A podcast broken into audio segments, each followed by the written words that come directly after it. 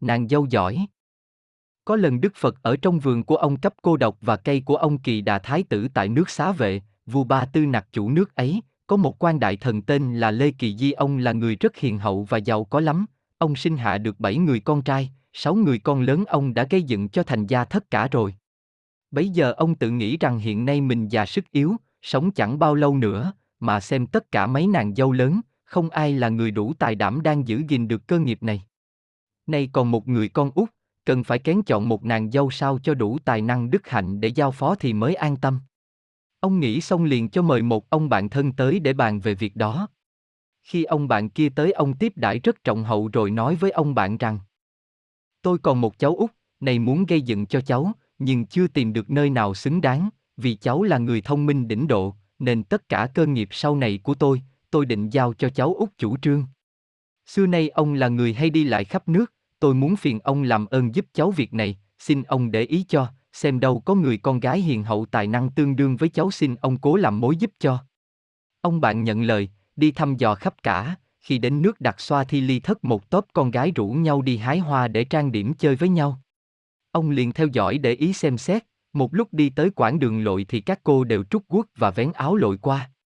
Trong số đó chỉ có một cô người rất xinh xắn, và coi có vẻ thông minh hiền hậu lắm, lúc lội xuống cô để yên cả áo và đi cả quốc lội qua. Lúc đến rừng, các cô kia đều tranh nhau trèo lên cây hái hoa, riêng cô ấy cứ đi xin mỗi người một vài hoa và không bao lâu mà đã được đủ các thứ hoa. Bấy giờ ông kia liền đến tận nơi hỏi cô ấy rằng Thưa cô, tôi có chút việc hơi thắc mắc cô có thể làm ơn chỉ giúp cho. Thưa cụ, cụ cần có điều chi hỏi đến cháu, cụ cứ nói, nếu cháu biết cháu xin trả lời. Vì sao lúc nãy lội qua nước, tất cả mọi người đều bỏ quốc mà chỉ một mình cô đi cả quốc là sao? Thưa cụ, sở dĩ người ta chế ra quốc cốt để hộ vệ cho bàn chân. Y trên khô, nếu có trong gai đá sỏi còn có thể thấy được để tránh, chứ ở dưới nước đáy nước là chỗ khuất mắt không trông thấy, thì những thứ trong gai ngói sỏi rắn độc, rất dễ làm hại chân người, vì thế mà cháu không bỏ quốc chứ có chi lạ. Mọi người đi qua chỗ lội đều vén áo, riêng cô không vén áo là sao? Thưa cụ, thân thể người ta có tốt có xấu, nhất là đàn bà con gái nếu đi chỗ lội mà vén áo lên rất là khó coi, bị người ta chê cười, vì thế cháu cứ để yên. Thế sao chỉ có mình cô không lên hái hoa? Thưa cụ, vì sợ gãy cành nên cháu không dám lên. Người con gái ấy chính là con ông Đàm Ma Ha Tiện, ở nước vua Ba Tư Nặc, trước vì bị tội trốn sang đất nước này, lấy vợ sanh ra người con gái đặt tên là Tỳ Xá Ly. Ông nghe những lời lẽ trên biết là người hiền lành, liền hỏi lại rằng Cha mẹ cô còn không? Thưa cụ, hãy còn cả. Nay tôi muốn vào thăm ông bà nhà có được không? Xin mời cụ quá bộ lại, cháu xin về thưa ngay với thầy mẹ cháu. Khi tới nơi người con báo tin cho cha mẹ biết, liền cùng ra đón tiếp thân mật, ông liền hỏi rằng Có phải người con ấy là con của ông bà không? Thưa phải. Xin lỗi, đã gả cho ai chưa? Thưa cháu hãy còn nhỏ chưa dám cho ai. Ông bà có biết ở nước xá vệ có quan đại thần tên là Lê Kỳ Di không? Trước tôi đã quen biết. Thưa ông bà, hiện nay ông ấy còn một người con út rất thông minh ngay thẳng và cực kỳ khôi ngô, ông muốn nhờ tôi đến thư chuyện với ông bà để cho cậu út ông ấy được kết duyên cùng cô em nhà, việc đó nên chăng thế nào xin ông bà cho biết ý kiến tôi xin cảm ơn. Ông ấy cũng là một nhà hào kiệt xứng đáng nếu quả có lòng thương cháu thì chúng tôi cũng vui lòng. Khi được rồi, may sao lại có người về nước xá vệ, ông liền viết thơ gửi cho ông Lê Kỳ Di bảo cho ông biết các việc đã xong xuôi, đúng như ý muốn của ông, vậy sắm sửa sang đón dâu về. Ông Lê Kỳ được tin mừng, lập tức sắm sửa đủ các lễ vật, xe ngựa, đi sang gần tới nơi, cho người báo tin cho ông Đàm Ma Ha tiện biết. Ông liền sắp đặt đón rước rất là long trọng, mời cả họ hàng bạn bè yến tiệc trồng đã suốt bảy ngày. Lúc trở về xá vệ cô con gái vào bái biệt cha mẹ, bấy giờ bà mẹ đứng trước mặt mọi người dặn con rằng từ nay về sau lúc nào con cũng mặc áo thật đẹp, thường phải ăn các thứ thật ngon, ngày nào cũng phải soi gương luôn. Người con gái quỳ xuống xin vâng lệnh. Ông Lê Kỳ Di nghe thấy thế, nghĩ thầm trong bụng lấy làm giận lắm, cho người ta sinh ra ở đời những sự khổ sự vui làm thế nào mà ấn định được. Sự ăn ngon, mặc đẹp làm thế nào mà có mãi được, huống chi là soi gương suốt ngày thì lại càng vô lý lắm. Tuy ông nghĩ như thế, nhưng dù sao ông cũng phải giữ lễ chủ khách cho qua, và đã trót tin ở ông bạn rồi, bây giờ cũng đành cố nhẫn xem sao. Công việc xong, đôi bên từ giả, cùng nhau thẳng đường về trước.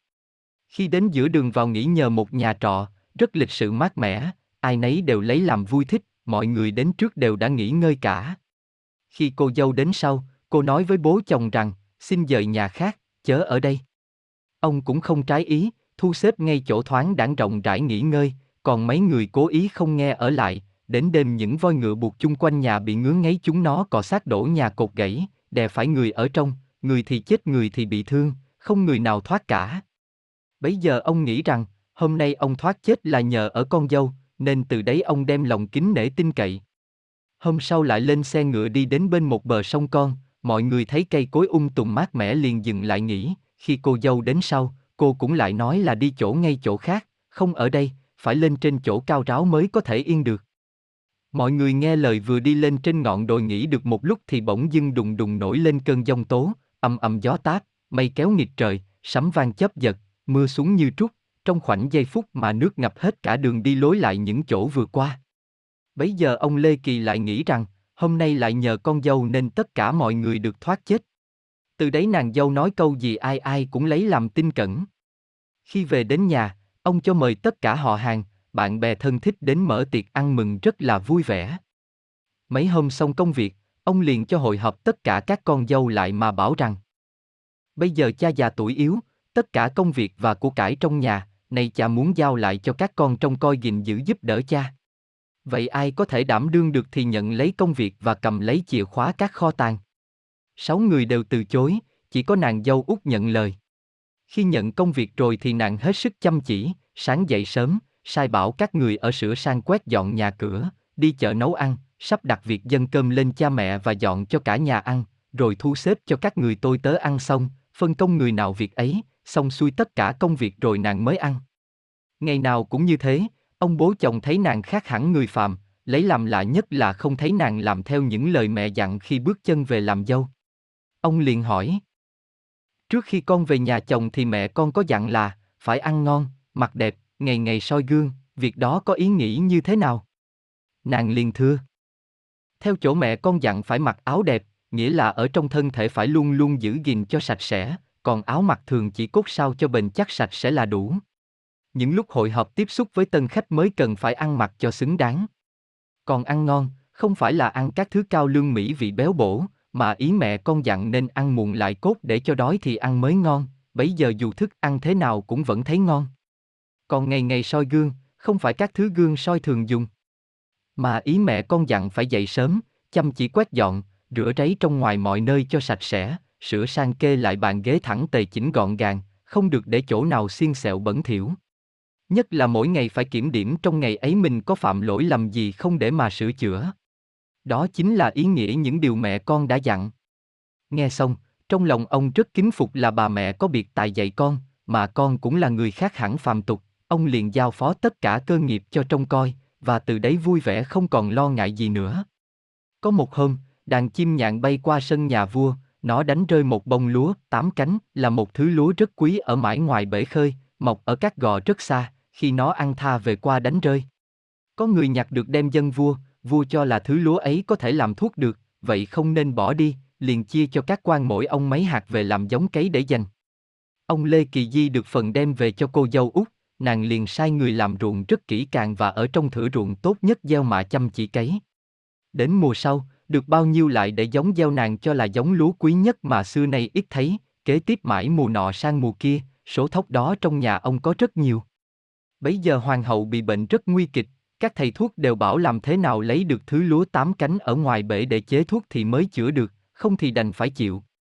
Vua liền nhớ lại ngày trước có được thứ lúa ấy đã giao cho các quan đem về làm giống cấy. Vua liền triệu các quan vào hỏi việc đó. Ông thì nói nó không nở, ông thì bảo bị chuột ăn, ông thì nói sâu cắn, mỗi ông có mỗi cách, không ông nào còn lại hạt nào. Ông Lê Kỳ Di về hỏi lại con dâu, thứ lúa ngày xưa cho đem cấy bây giờ thế nào, nay nhà vua cần một ít để làm thuốc cho hoàng hậu, cần lắm. Người dâu đáp, thứ lúa ấy hiện nay ở nhà có rất nhiều, nếu chỉ làm thuốc thì có thể chữa cho cả nước cũng không hết, chiếu chữa cho một người thì có là bao. Ông Lê Kỳ Di đưa lúa vào, vua cho thầy thuốc dùng chữa được hoàng hậu khỏi ngay. Vua rất mừng rỡ, ban thưởng các phẩm vật và vàng ngọc cho ông rất nhiều. Bấy giờ giữa nước đặc xoa thi lý và nước xá vệ hai bên hiềm khích nhau, thường thường xảy ra những sự xung đột trở nên rối loạn. Vua nước đặc xoa thi lý muốn thử xem nước xá vệ có những bậc hiền tài trí tuệ không, liền sai sứ giả mang sang hai con ngựa thật giống nhau như một. Hỏi xem con nào là con, con nào là mẹ. Vua cho hội họp cả các quan lại bàn, tuyệt không ai biết làm thế nào mà biết được. Ông Lê Kỳ Di cũng đi họp về, tỏ vẻ buồn rầu lắm, vì nếu không hiểu được thì cả nước sẽ bị khinh. Ông về tới nhà, người dâu thấy ông có vẻ khác, liền hỏi ngay thì ông nói lại việc trong triều cho nghe. Nàng nói, việc đó có khó gì phải lo ngại, nghĩa là đem ít cỏ rất ngon bỏ cho cả hai con, thì thế nào mẹ nó cũng nhường cho nó ăn trước, phân biệt rõ ngay. Hôm sau ông vô vào tâu làm đúng như thế, thử xong gọi sứ giả vào bảo, người kia nhận là đúng. Vua lấy làm mừng lắm, lại ban thưởng cho ông được thăng phong tước và bổng lộc. Khi sứ giả về tâu vua nước kia, thì vua nước ấy lại sai mang sang hai con rắn dài bằng nhau, hỏi xem con nào được con nào cái. Vua quan bên này lại hội họp cùng bàn, cũng lại không giải quyết được, ông Lê Kỳ Di lại về hỏi con dâu xem như thế nào thì biết được. Nàng bảo, lấy lụa giải xuống đất, rồi đặt hai con rắn lên trên, hễ thấy con cái thì nó nằm yên, còn con đực thì nó cự quậy luôn. Bởi vì tánh con cái thích trơn nhẵn êm dịu không thích động, còn tánh con đực thì mạnh mẽ hay bạo động, suy đó có thể biết được. Ông lại vào tâu vua làm đúng như thế rồi bảo sứ giả, cũng chịu nhận là đúng. Vua lại ban thưởng tước lộc cho ông. Sứ giả về tâu lại, vua nước kia lại cho mang sang một cây gỗ dài 10 thước, bào nhẵn hai đầu giống nhau, lại cho sơn kính. Hỏi đầu nào là gốc, đầu nào là ngọn. Tất cả vu quan bàn nhau mãi cũng không ai nghĩ ra, ông Lê Kỳ Di lại về hỏi con dâu, nàng bảo. Đem thả xuống nước, đầu nào chìm tức là gốc, còn đầu nào nổi là ngọn. Hôm sau sứ cũng làm cho đúng như thế, rồi lại trả lời cho sứ giả. Sứ giả chịu nhận là đúng. Vua lại ban thưởng tước lộc cho ông. Còn vị sứ giả về trình tấu với vua nước ấy mọi sự việc. Vua nước ấy nghe xong rất lấy làm hoan hỷ, cho là ở trong nước bạn có bực hiền tài thực phải tôn kính. Vua liền cho sắm sửa lễ vật và các thứ châu báu, sai sứ giả mang sang cống hiến và đề nghị từ nay hai nước nên tu chỉnh lễ nghĩa, giữ tình giao hảo tốt đẹp với nhau, vì nước bạn thực đã có bực hiền tài phước đức. Vua Ba Tư Nặc bấy giờ lại càng mừng rỡ sung sướng, liền cho triệu ông Lê Kỳ Di vào, đồng thời hỏi ông làm thế nào mà trước đây ông quyết đoán được mọi sự thử đố của nước láng giềng. Ông thành thực tâu với vua, không phải chính ông có những sáng kiến đó, mà chính là do tài trí của người dâu út của ông. Vua nghe xong hết sức cảm phục, cho triệu nàng vào cung và ban đặt ân nhận nàng là em thứ ba của vua. Nàng dâu tỳ xá ly này sau sanh ra một bọc 32 cái trứng, nở ra 32 người con trai, người nào cũng thông minh anh dũng, văn võ toàn tài, sức một người địch nổi muôn người, cha mẹ rất yêu mến mọi người đều kính sợ. Những người con kia khi không lớn lên lấy toàn con gái các nhà hào phú trong nước, thuần là những con nhà phúc đức hiền hậu. Cả nhà này đều ngưỡng mộ Phật Pháp, thường thỉnh Phật và chư Tăng tới cúng dường và được nghe thuyết Pháp, nên người nào cũng đã đắc đạo chứng được bậc sơ quả, duy còn một người con út chưa chứng đạo. Có một hôm cưỡi ngựa đi chơi ở ngoài thành, lúc đi qua một cái cầu, gặp một chàng thiếu niên con quan phụ tướng đi tới cầu. Chàng thiếu niên kia đi xe, hai bên gặp nhau, đều cậy vào con nhà hào phú quyền thế không ai chịu nhường bước ai. Lúc đó con bà tỳ xá ly nổi giận, lập tức xuống dùng sức mạnh lôi xe của chàng kia vứt xuống vệ cầu, làm cho thân thể chàng bị thương nặng. Chàng bị đau bưng đầu khóc, về mách với cha, con của tỳ xá ly nó làm nhục nên con bị đau đớn như thế này. Quan phụ tướng thấy con bị thương rất lấy làm tức tối và thương con, song ông lại nghĩ, lũ con nhà kia có sức khỏe, hiện nay cả nước không ai dám địch với chúng, nên ông nghĩ kế để báo thù. Ông liền thuê thợ làm 32 cái roi toàn bằng thép ở trong có lưỡi rất sắc, ngoài bọc kính chỉ nhìn như bao kiếm, đem tặng cho mỗi người một chiếc. Lúc đem tặng nói là các cậu trẻ tuổi nên dùng thứ này để thường cầm tay cho tiện, tất cả đều nhận để chơi, vì thấy nó rất nhỏ rất xinh. Luật trong nước lúc bấy giờ cấm không ai được mang dao trong mình, sau khi tặng ông thấy các người con của bà tỳ xá ly thường mang roi đi chơi, ông mới vào dèm tâu với vua, 32 người con của bà tỳ xá ly mỗi người sức địch được hàng nghìn người, này xem như là có ý ám hại vua. Vua nghe không lấy gì làm tin, ông liền tâu tiếp, nếu vua không tin cho nghiệm xét sẽ thấy.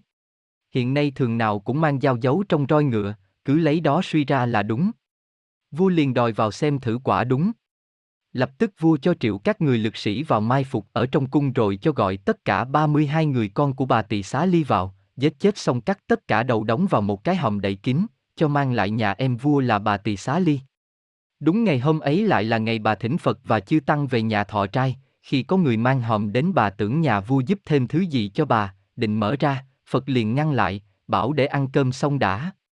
Khi ăn xong, Phật cho tất cả mọi người cùng ngồi, Phật thuyết pháp cho nghe.